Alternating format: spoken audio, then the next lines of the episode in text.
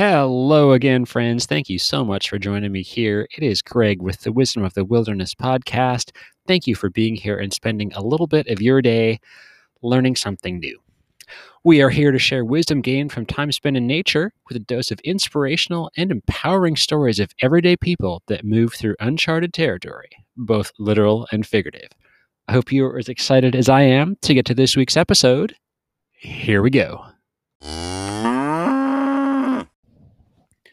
Hello, friends. I have a neat episode for everyone today, and it came to me as I was actually doing what I'm going to talk about. It was pretty cool. Uh, and what I was actually doing was making friction fire. Friction fire is really cool, uh, also known as making fire with sticks. There are a variety of ways you can do it with a fire drill or bow drill, um, with a handset, uh, number of other like you could actually smack rocks together and get a spark. Uh, I've used flint and steel before, but what I was doing today was using my bow drill, which I made way back when on my BOSS course several years ago now. And friction fire is a really cool thing that I like to do. I feel that it connects me to ancestral ways of life and living in the past. Uh, it's also a super useful skill just to have. So I thought, since I actually just made a couple fires, why don't I talk about this? Because there is a lot of cool lessons that can be taken from uh, number one, learning friction fire, and then number two, uh, making friction fire.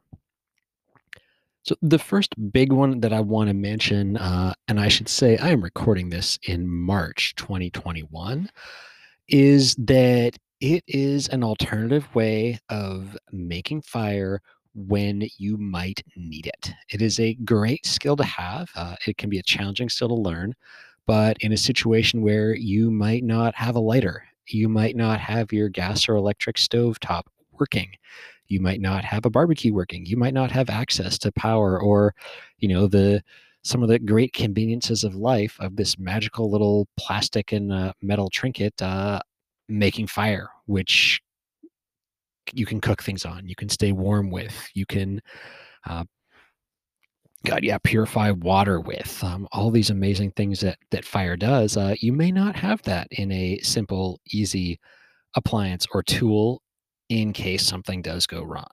And again, I'm recording this after the massive deep freeze hit most of North America, uh, low temperatures, crazy high power bills, uh, crazy high power outages. Um, so, yeah, just something that may be useful. All right, with that, uh, friction fire. What exactly is it, and how did you get started in it? So, there are many ways that you could uh, do friction fire. There's a ton of videos online, a ton of articles online. You can Google it. I first learned when I took my course with the Boulder Outdoor Survival School. While we were on that course, uh, we collected all the materials we needed as part of that course. So we started off with nothing. We had a knife, and then we went and cut some pieces of wood. I have a uh, willow stalk or branch that became the drill or the bow. My mistake. I'm not do not have a drill. I have a bow, uh, along with some parachute cord. So it was just bending, getting a, a, straight piece of willow, and then bending it on my knee over a couple days while it was green, and then tying parachute cord on it. That is the bow.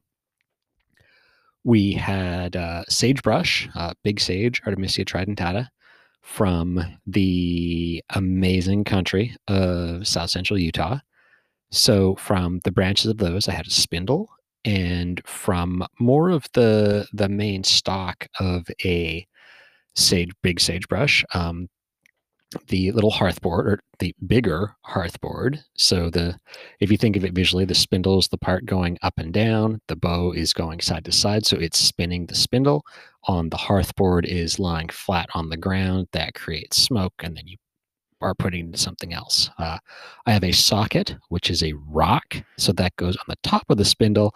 And that is what I push down on. That creates the downward pressure, generates the friction, generates eventually smoke, and then eventually an ember. And then you blow the ember into fire. On that course, we used um, juniper bark and uh, some dry grasses that we had found and collected uh, to get our fires going. So that is how I learned. And I learned a lot.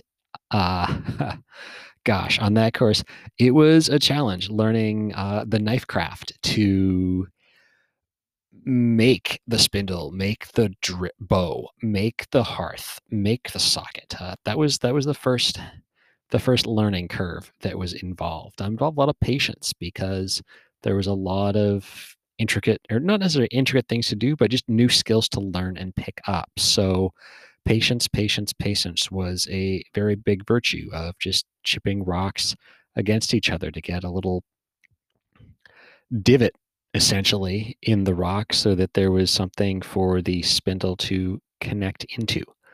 Uh, practice was a big lesson learned. Uh, these are these are skills and these are things that take practice to uh, number one to learn how to do so that you're not you know bashing the bow into your leg or breaking things um, so that you're you're maximizing your force it, it takes a lot to learn that uh, it takes more practice just to to get a fire going and then more practice to get somewhat reliable on it um, i have been practicing for a couple months since i decided hey i'm actually going to get back into this because i actually want to do this and it's uh it's been a while. I don't get fire every time. I have have added uh, the the challenge to myself of I don't necessarily need to. I just want to just practice these skills, build the muscle memory, get get the position, uh, knowing where my foot should be on the hearthboard, knowing how to lock my wrist into my shin so that I'm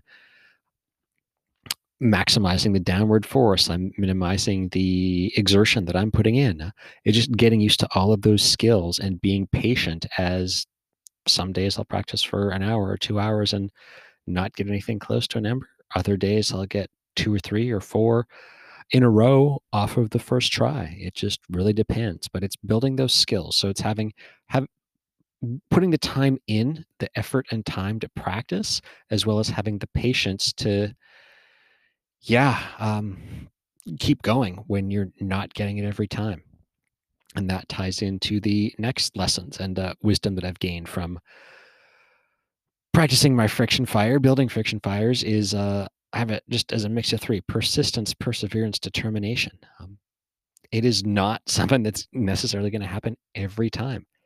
As I get better and better, and as I can go and collect more materials for spindles, more materials for hearthboards, I am getting better, um, but it still has taken a lot of practice to get where I was. And I mean, it was a a period of years when I didn't even look at it. That I I had kept my drill or my bow, I had kept my hearthboard, I had kept my socket rock, and I had always thought, oh hey, yeah, I'm gonna practice it. I'm gonna practice it. And days turned to weeks, turned to years, and it it's a little embarrassing to share that, but that's really what happened. And eventually I decided, hey, I'm gonna, I'm determined. I wanna reconnect this skill. I wanna have this skill so I can use it. And I wanna be able to teach it if someone asks me how to. I wanna keep these traditional and ancestral skills alive. So I was determined to do it. I was persistent. There was a number of of days, probably the first couple weeks, I didn't really get anything but I wanted to try and I played around and I watched videos online to do that. Um, I faced a lot of failure. That's been a, a big lesson and some uh, good wisdom. Um, I think it's helped me to to not make fire, to not get an ember every time, to not even some days get a spindle carved decently enough to get anything happening, uh, to to learn and to mess up hearthboards it's been good because to go through those quote failures or, or learning lessons has helped me to persevere and to keep going uh, to learn to learn through you call it trial and error of ways that work for me to carve ways that work for me to line things up. Uh, i've i've found a way that works for me and i've i've even uh, taken the attempt to uh, fail using my do- non-dominant hand which I thought, heck, you never know what's going to happen. So it'd probably be good if I know how to tie these knots with my non dominant hand, if I know how to use the bow with my non dominant hand, because wouldn't that be cool to actually make fire with my non dominant hand? I think it would. uh, along with facing failure is the uncertainty of the outcome. You know, I kind of kind of alluded to it earlier when I was sharing the the lessons, but each time that I head outside with my bow and spindle and socket and hearth, uh, I don't know if I'm going to make fire or not. I visualize myself doing it. I uh, I connect with that feeling of hey, I made fire. I just blew an ember into life, but I don't know necessarily for sure that it's going to happen. So uh, I think that's a, a great lesson for anything in life is there are no guarantees. There are no or very few uh, certain outcomes out there. Every time that you're trying something, you are taking a chance. Um, to do a quick illusion, every time I hop in my car, there's potential for something to go wrong. Um, mechanical failure, someone else driving into me, uh, road conditions, uh, someone's road rage. There's a lot of stuff that potentially could happen, but I get in the car and go and do what I'm going to do anyways. Um, I trust that things are going to work out, and I have always had things work out one way or the other. Uh, not to say they're certain, but that's happened. So, you know, to to tie it to the the friction fire, it's it's uncertain what's going to happen, but there is going to be something beneficial even from me just taking that intent and getting outside to practice for a little bit in the rain or to practice a little bit in the wind. And that ties me into the the next lesson or or wisdom is that connection as part of nature. I am going outside to do it because uh yeah, so sometimes the smoke from the woods that I'm using isn't necessarily the thing that's appreciated by everyone as a smell. So I go outside.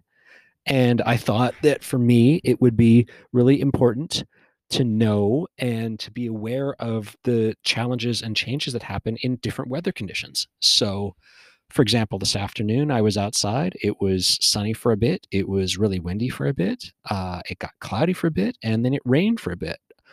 I was still outside and just practicing away, not really having the goal of making fire as much as just getting used to managing my body and orienting myself so that I could protect the embers if there was a wind blowing, so that I knew uh, which direction to turn or how how wind was affecting what was happening with the smoke. Uh, if I was getting smoke, it's another way to connect with nature. I am. Um, I had learned to do it, or I watched people do it barefoot, and I thought, oh, that's kind of strange, but okay. And then I watched several videos online, and most of the people who were doing the demonstrating were doing it barefoot. And I thought, huh, okay, might be something there. So I started doing it. And in a way, it's a different type of connection. You know, being barefoot, touching wood, I'm touching a natural surface of the earth. And I usually am on concrete when I'm doing this. Uh, the grass has been quite wet. I'm not a huge fan of unnecessarily getting myself wet unless I have to. But come the summertime, I will be in the grass doing this or on the dirt or somewhere else.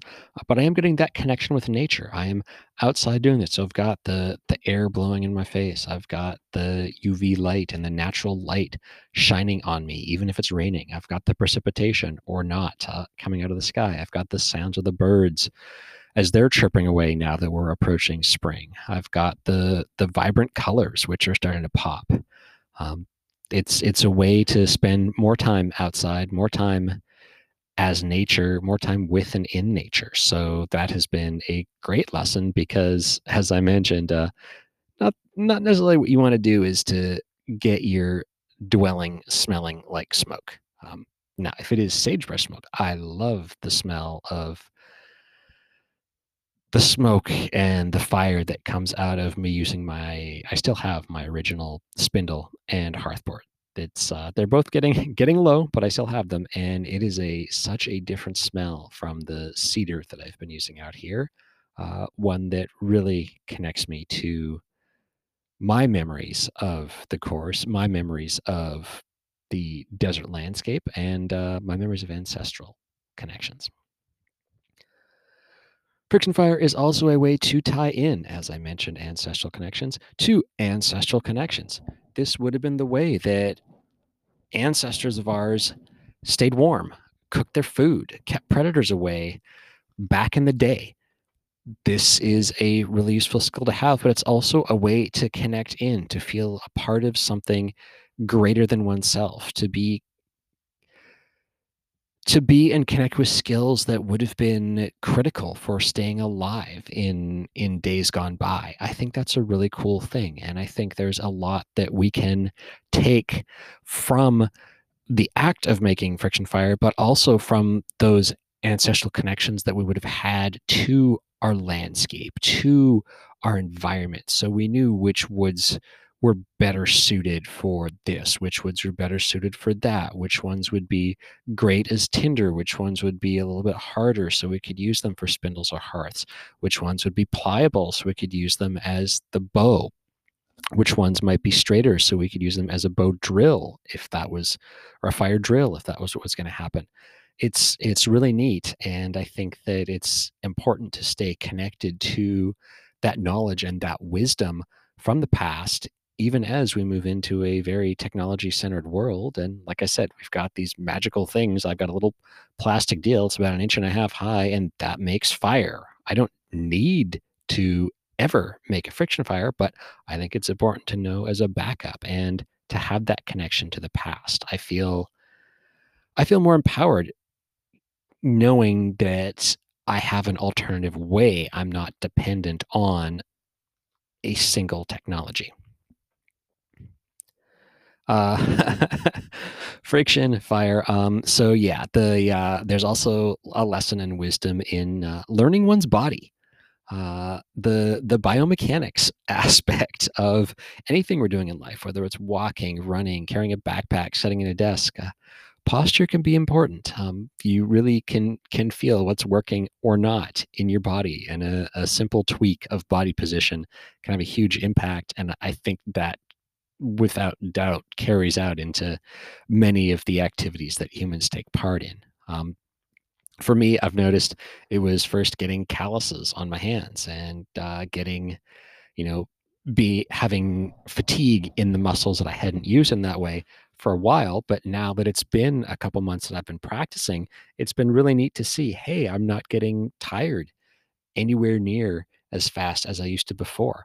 I can go a lot more strokes once I've got the fire or the um once the smoke is billowing, I can go a lot more strokes before I feel like I need to stop and or I'm much more aware of when that smoke has changed. It's a subtle change of, of smell, of texture, of color, but hey, that's that's ready to go. That that's that practice part coming in again.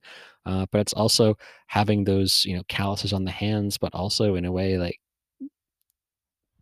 re re-engaging with the senses and picking up those subtle sights and subtle signs as you get better with things as you spend more time with them you're aware of little nuances that i definitely wasn't aware of when i first reconnected to everything. The last little bit of of wisdom, the the nugget I wanted to share is, and then the ember catches, because I can remember the first person that made fire on the course I was on, and it was such a magical experience to watch as the ember was smoking and uh, it was in a little fire bundle. And uh, once that caught, to see the expression on the person's face and the eyes light up and this just exuberance, this joyful wonder, um, amazement, excitement display across the face, but also in the body and the, you know, the appreciation that others of us who were watching had. It was a magical moment to to see what happened because you've just spent you've expended energy you've expended time you've expended uh, resources but to see that to get a little ember and then to to care for it to blow on it to watch the smoke thicken to see the ember glow and then to see it blow into actual flames that then become a fire that you can cook on that you can stay warm around that is such a transformative experience i can remember getting it once on the course and being like, wow, okay, I just like it it wasn't coming for me then. But to to notice that and to have that connection the first time I made fire many years later, a couple months ago, was so empowering. And magical and joyful. I was more excited for that than other things that have happened over the past year that in I'm sure other people would argue are much much more exciting and and a, a cause for celebration. For me, it was getting fire from rubbing a piece of wood against another piece of wood with the extra ad- mechanical advantage of uh, rotating it on a piece of parachute cord.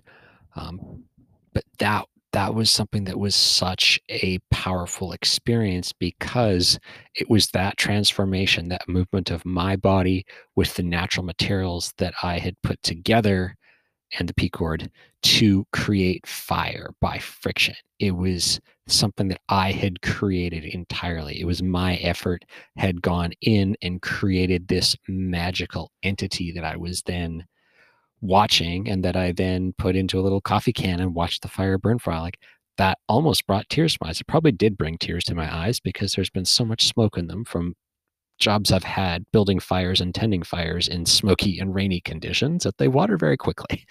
But that was something that really moved me to a deep level because I had just made fire on my own with materials I had made fire. And if you've never experienced it, I highly suggest you give it a try because it is powerful, my friends. It is, it can be transformative. It really kickstarted for me, you know, it was the inspiration to get back into it, but then it was a hey, I just made fire. Wow. I feel empowered. I feel strong. I feel confident. What else could I do that maybe I thought I might not be able to? It really did spur that those thoughts for me and I'm sure new new doors and new pathways have well they already have opened other ones are opening in the future because it was that connection it's it's now become an experience of watching the ember catch watching that fire burn that has created a spark for all kinds of new creative ideas around the podcast all kinds of new creative ideas in looking for opportunities in locations in all kinds of different avenues for life and a way to inspire and empower people. It's something that I could teach a friend right now how to do. Uh, I would definitely love to practice more to get better at doing it, to get better at recognizing the species of trees and wood that I'm using uh, to connect with some other environments and just to spend more time to help facilitate that experience for others because it's just one example of one of the many ways that time outdoors or connection with nature as our true nature can inspire and empower and can lead us to to help others to uplift to enliven to to raise the vibration of everything out there. So with that i want to say thank you for listening. Friction fire it's something that i think is really cool and i would love to to help anyone who's out there who wants to learn more uh, if you're nearby and want to want to come meet me somewhere and uh, play along, that'd be awesome. And uh, a big thank you to the people on my BOSS course who taught me how to do it, and to many of the amazing people from all around the world who have put videos up on various different platforms so that I could watch and learn and see different ways of approaching it, different uh, materials used in different locations and uh, share that joy and that wonder and that amazement of seeing pieces of wood turn to dust, turn to embers, watch that ember glow and watch it turn into fire. With that, I bid you adieu for today, friends. Have a wonderful day. Alrighty then, that is the end of today's episode. Thank you very much for joining me, friends. I appreciate you spending part of your day with me. I hope you get a chance to go outside and breathe in some fresh air, or that you've already been outside and perhaps you're even listening to this at the end of an incredible adventure. If you get a chance, it would be wonderful if you could leave a review at the podcast hosting platform that you found this on, whether that's Apple Podcasts, iTunes, Google Play, Spotify, a whole bunch of other things. Drop a review. That is fantastic. It helps spread the word, share the benefits of nature, and share some of these inspiring and empowering stories of what we can all do when we put our minds toward it. spring is in the process of springing here where I am. I hope that things are starting to look oh, look brighter, smell sweeter, uh, get warmer wherever you are. And we will catch you next week for another episode.